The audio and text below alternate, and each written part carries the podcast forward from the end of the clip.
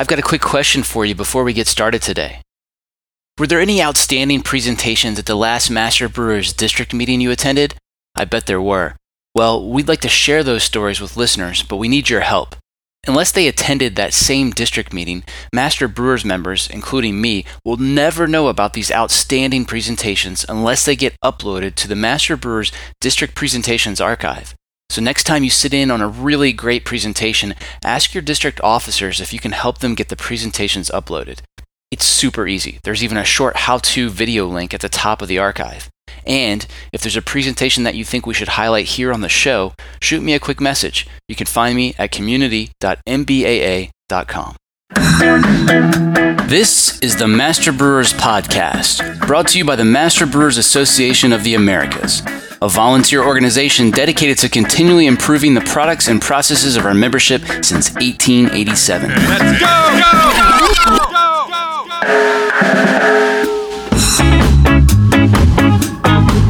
go Master Brewers brings you interviews with the industry's best and brightest in brewing science, technology, and operations.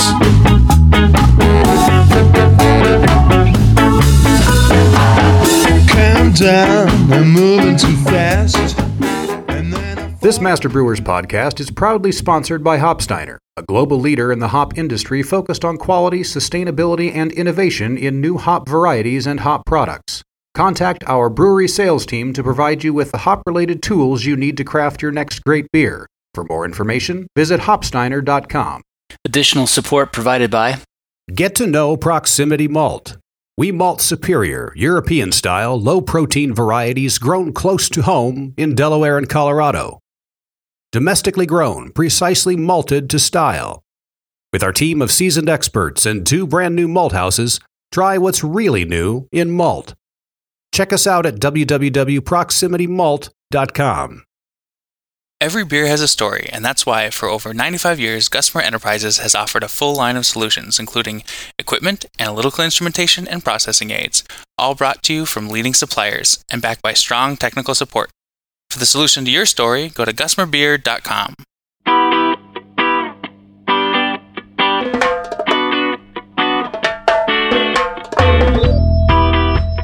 I kind of had to treat water out of necessity moving to Madison, Wisconsin from Ann Arbor, Michigan. Our water went from nice mineral free river water to extremely hard, extremely alkaline groundwater. Um, and everything was going wrong with the brewing process. You look at mash pH and treat that, and all these other things just fall into line. This week on the show, we're talking brewhouse water and mash chemistry. This interview originally ran in May of 2017. We'll be back next week with a brand new episode that you won't want to miss. Welcome to the Master Brewers Podcast. I'm your host, John Bryce. Today, I'm joined by Joe Walts of Ale Asylum in Madison, Wisconsin. Joe has participated and contributed to Master Brewers in many ways. Currently, he's probably most visible as the Vice President of District Milwaukee, but today we're here to discuss Joe's article, Brewhouse Water and Mash Chemistry Management, which was recently published in the Master Brewers Technical Quarterly, Volume 54, Number 1. Joe, welcome to the podcast. Thanks for having me. Glad to have you. Before we jump into some of the practical water chemistry, Joe, why don't you take a minute to tell listeners about your Master Brewers experience and why you can continue to carve time out of your busy schedule for the MBAA? Well, I got started in Master Brewers, I believe it was in 2006. I was working my first brewing job. I was the assistant brewer at a place called JT Whitney's. And my boss took me to a meeting, and I've been hooked ever since. We went and toured an old uh, Cargill facility that was being shuttered. Um, pretty mind blowing getting to see the uh, sort of the dichotomy of 1800s technology and ultra modern technology all, all there together in one place. Uh, met some great people, drank some great beers, and I've been going to meetings ever since um, was really valuable for trying to get a brewery off the ground. Ended up not being able to raise the money to do that. Now I have time with my family. That's not a bad thing. Um, and the technical information is just stellar and keeps getting better. Great. That uh, sounds uh, familiar to me as well. So very good. Um, your your article begins by getting into some of the water treatment goals or uh, goals of water treatment.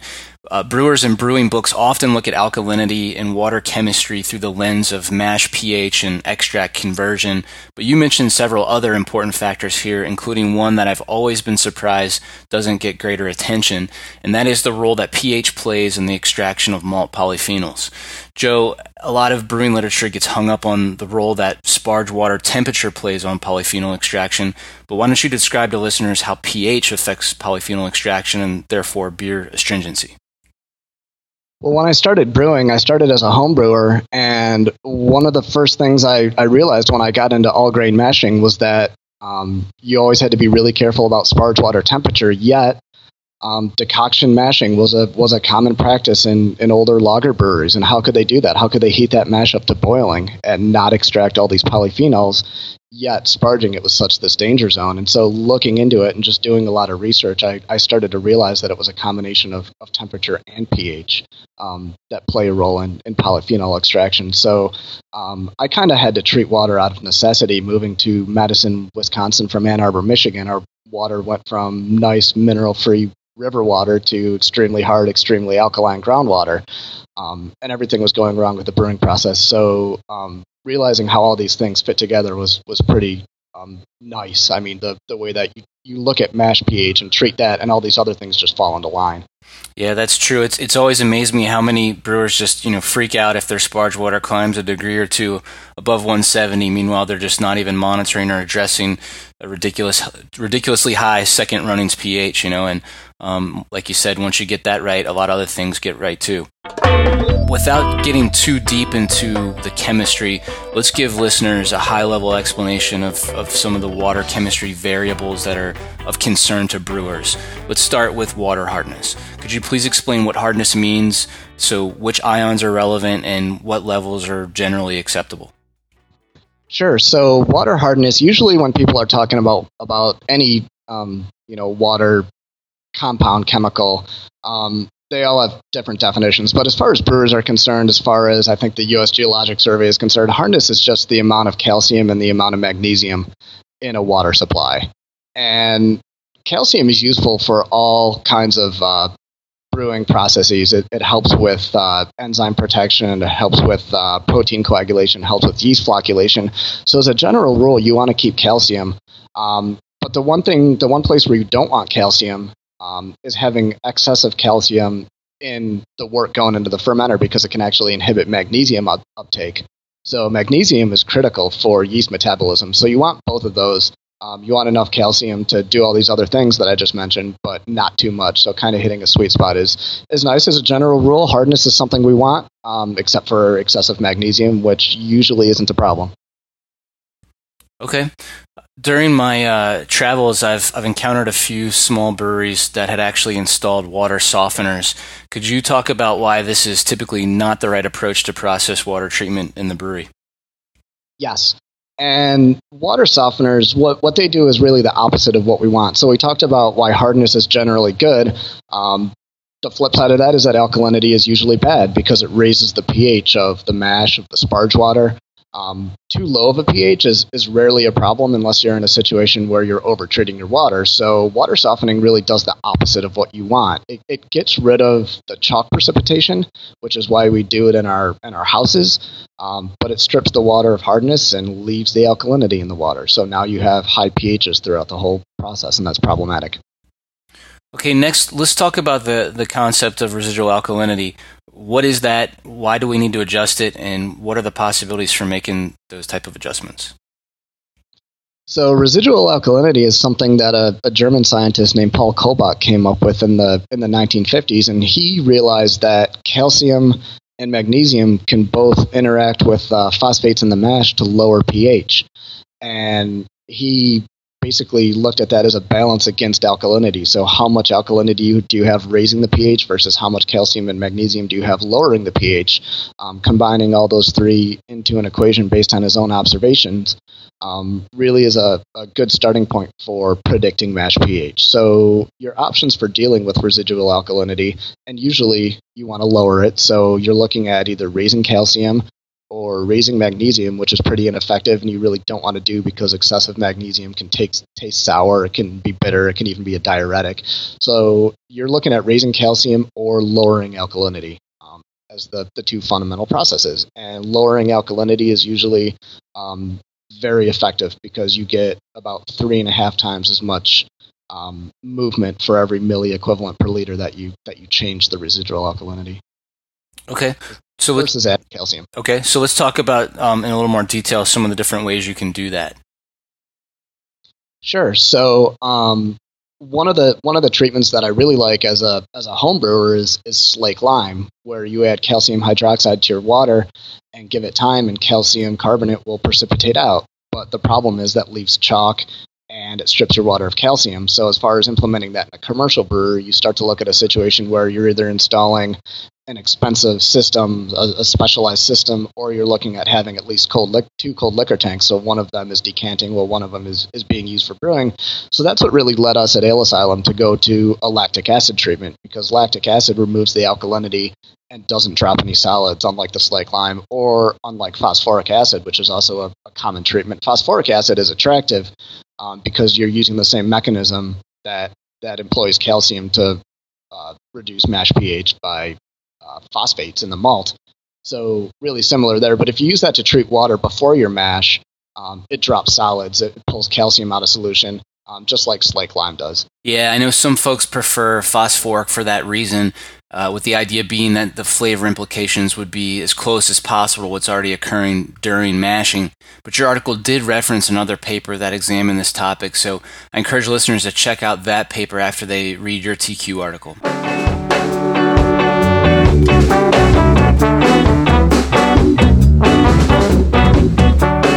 Coming up, Joe describes how he treats his water at Ale Asylum. We discuss calcium retention, the challenges of determining malt acidity, and more. I'm John Bryce, and you're listening to the Master Brewers Podcast from the Master Brewers Association of the Americas.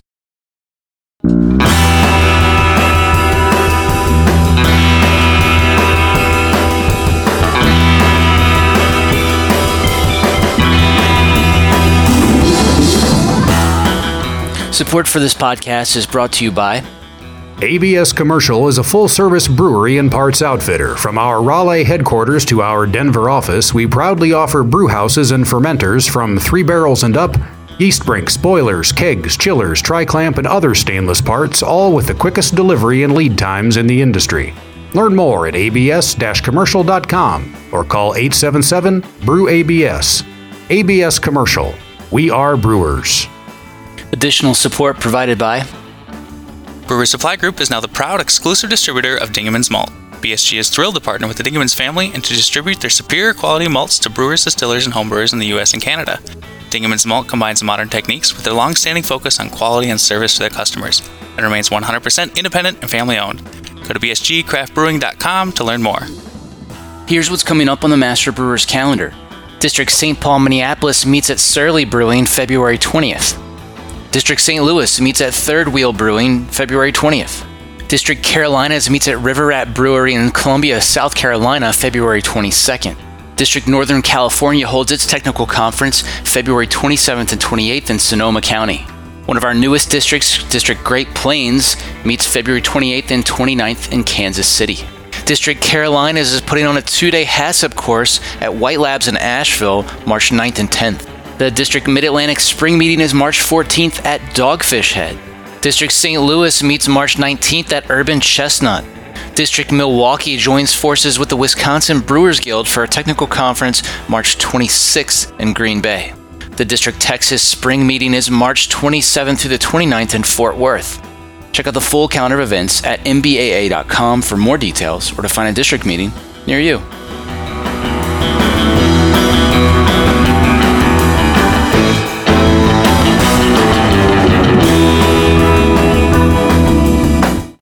Now back to the show.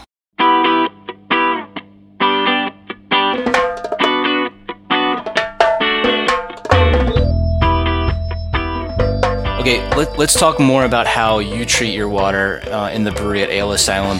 Uh, you make a strong pitch in your article for getting all brewing water down to um, one milli equivalent per liter of effective alkalinity. Why don't you walk us through that that whole process? Where where do you start? Sure. So the water water coming into Ale Asylum, our calcium content is usually in the 70s or 80s as far as just straight parts per million or milligrams per liter, and our alkalinity is up around 300 parts per million as calcium carbonate. So as calcium carbonate is one of these weird units that water um, water treatment facilities just like to use. Um, they like to think of everything as being you know what would this be if this was all made from calcium carbonate so that's a pretty high amount of alkalinity and one of the things that AJ Delange mentions in, in his articles, and I, I highly recommend that you follow the links to um, his pages, both his technical quarterly article and some of the stuff he's just published himself on the web, um, is that if there's no shortage of calcium, water will naturally decarbonate over time to about one milli equivalent per liter. And so I just chose that because if water will get down to that naturally and not really go any farther, it means that it's not going to drop any chalk on its own. So what I'm doing is is matching um, the difference in milli equivalents per liter of my water. So my starting point, um, 300, um, comes out to be, I believe, about six milli equivalents per liter, and taking that down to one um, by adding lactic acid. And lactic acid is a little bit tricky because as the pH of a solution drops, um, it dissociates as hydrogen ions less effectively. So I assume dissociation um, at my target mash pH. So it's not completely exact, but it gets me where I want in the mash. That's pretty cool. And so, and I believe you said you're adding um, all of this acid to your um, to your cold liquor tank. Is that correct? That is correct. And the reason why we do that is because if you add it to a hot liquor tank, it, it becomes a moving target, especially when you move away from being a brew pub that brews once a day. You know, if you're brewing once a day, you can fill your hot liquor tank and treat the water, and it's it's fine.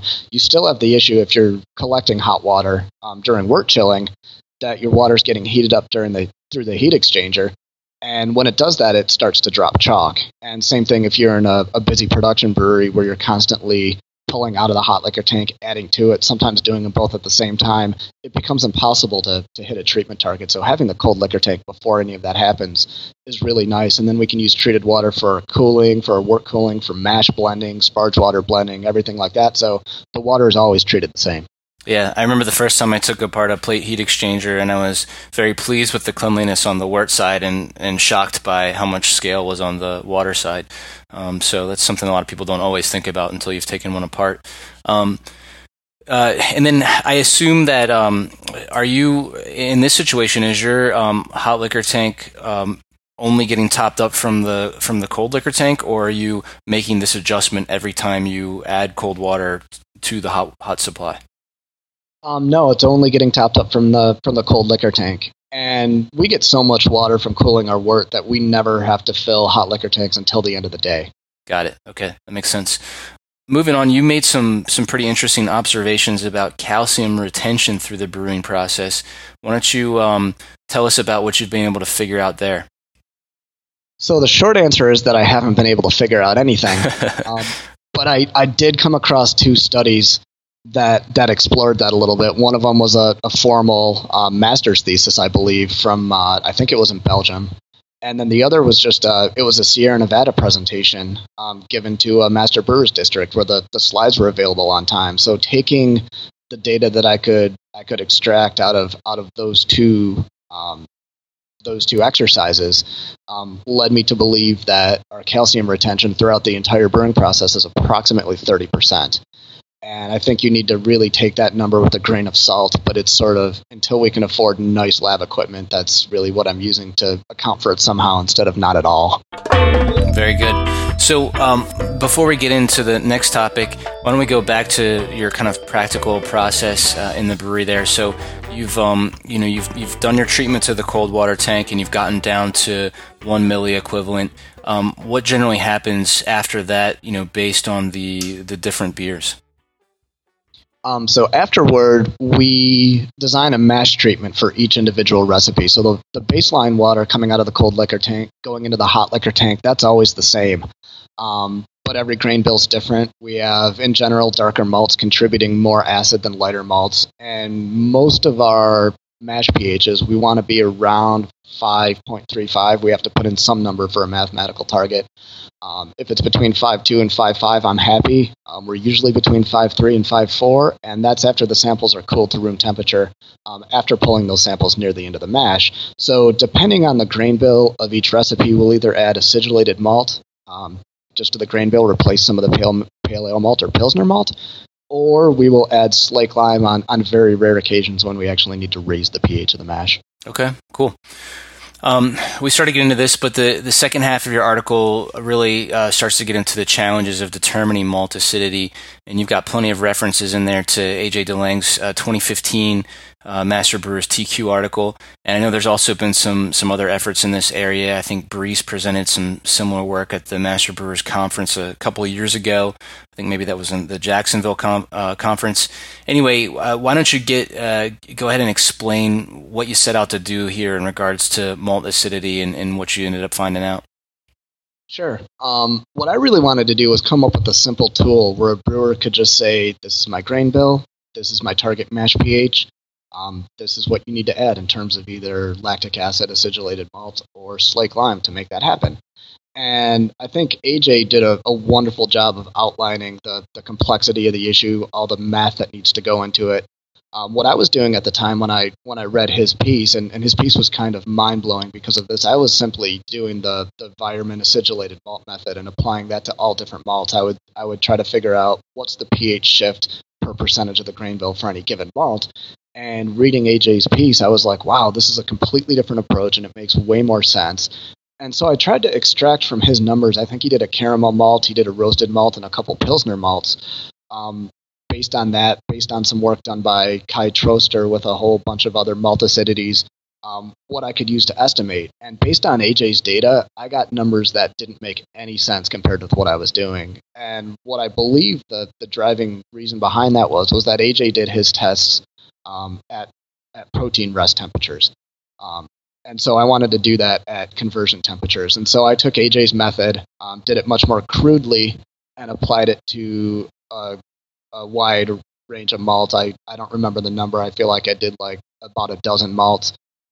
And so from there, I, I came up with some correlations between color for caramel malts, for base malts, um, same as uh, Kai Troester found, I, I found no real color cor- correlation with dark roasted malts, and then just kind of built those all into a spreadsheet that, that estimates everything for me. That's cool. And what did you find? Um, you mentioned a couple surprises there. Why don't you tell us about that? Uh, sure. So, um, number one with base malts, um, I knew that in general darker malts were more acidic, but the slope um, of that acidity was actually backwards from from what I found, and a lot more work still needs to be done. I don't want to make that claim as absolute fact, but just based on a handful of observations, um, the acidity required you know to move it from one point to another actually decreased as you got darker for pale malts, but the total acidity to move to a given value was still greater um, the darker the malt.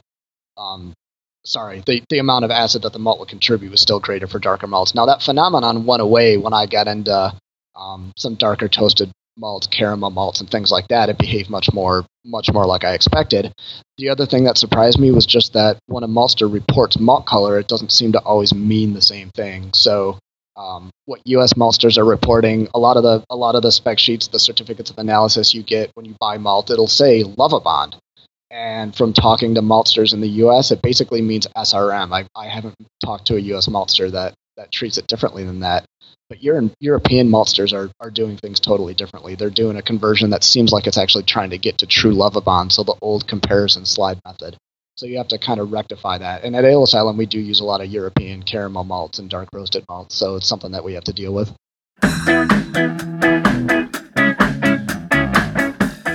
If you enjoyed today's interview with Joe, be sure to check out his article, Brewhouse Water and Mash Chemistry Management One Approach, in the Master Brewers Technical Quarterly, Volume 54, Number 1. You can get there from the publications menu or by using the industry's best search bar at mbaa.com. Don't forget to ask your district officers if you can help them get those district presentations uploaded to the archive. And drop me a line if you think there's a presenter we should have on the show. All the links you need are in the show notes.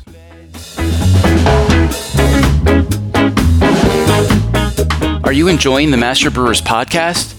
Let me tell you about a simple way you can help us keep making more. Take a minute to thank our sponsors.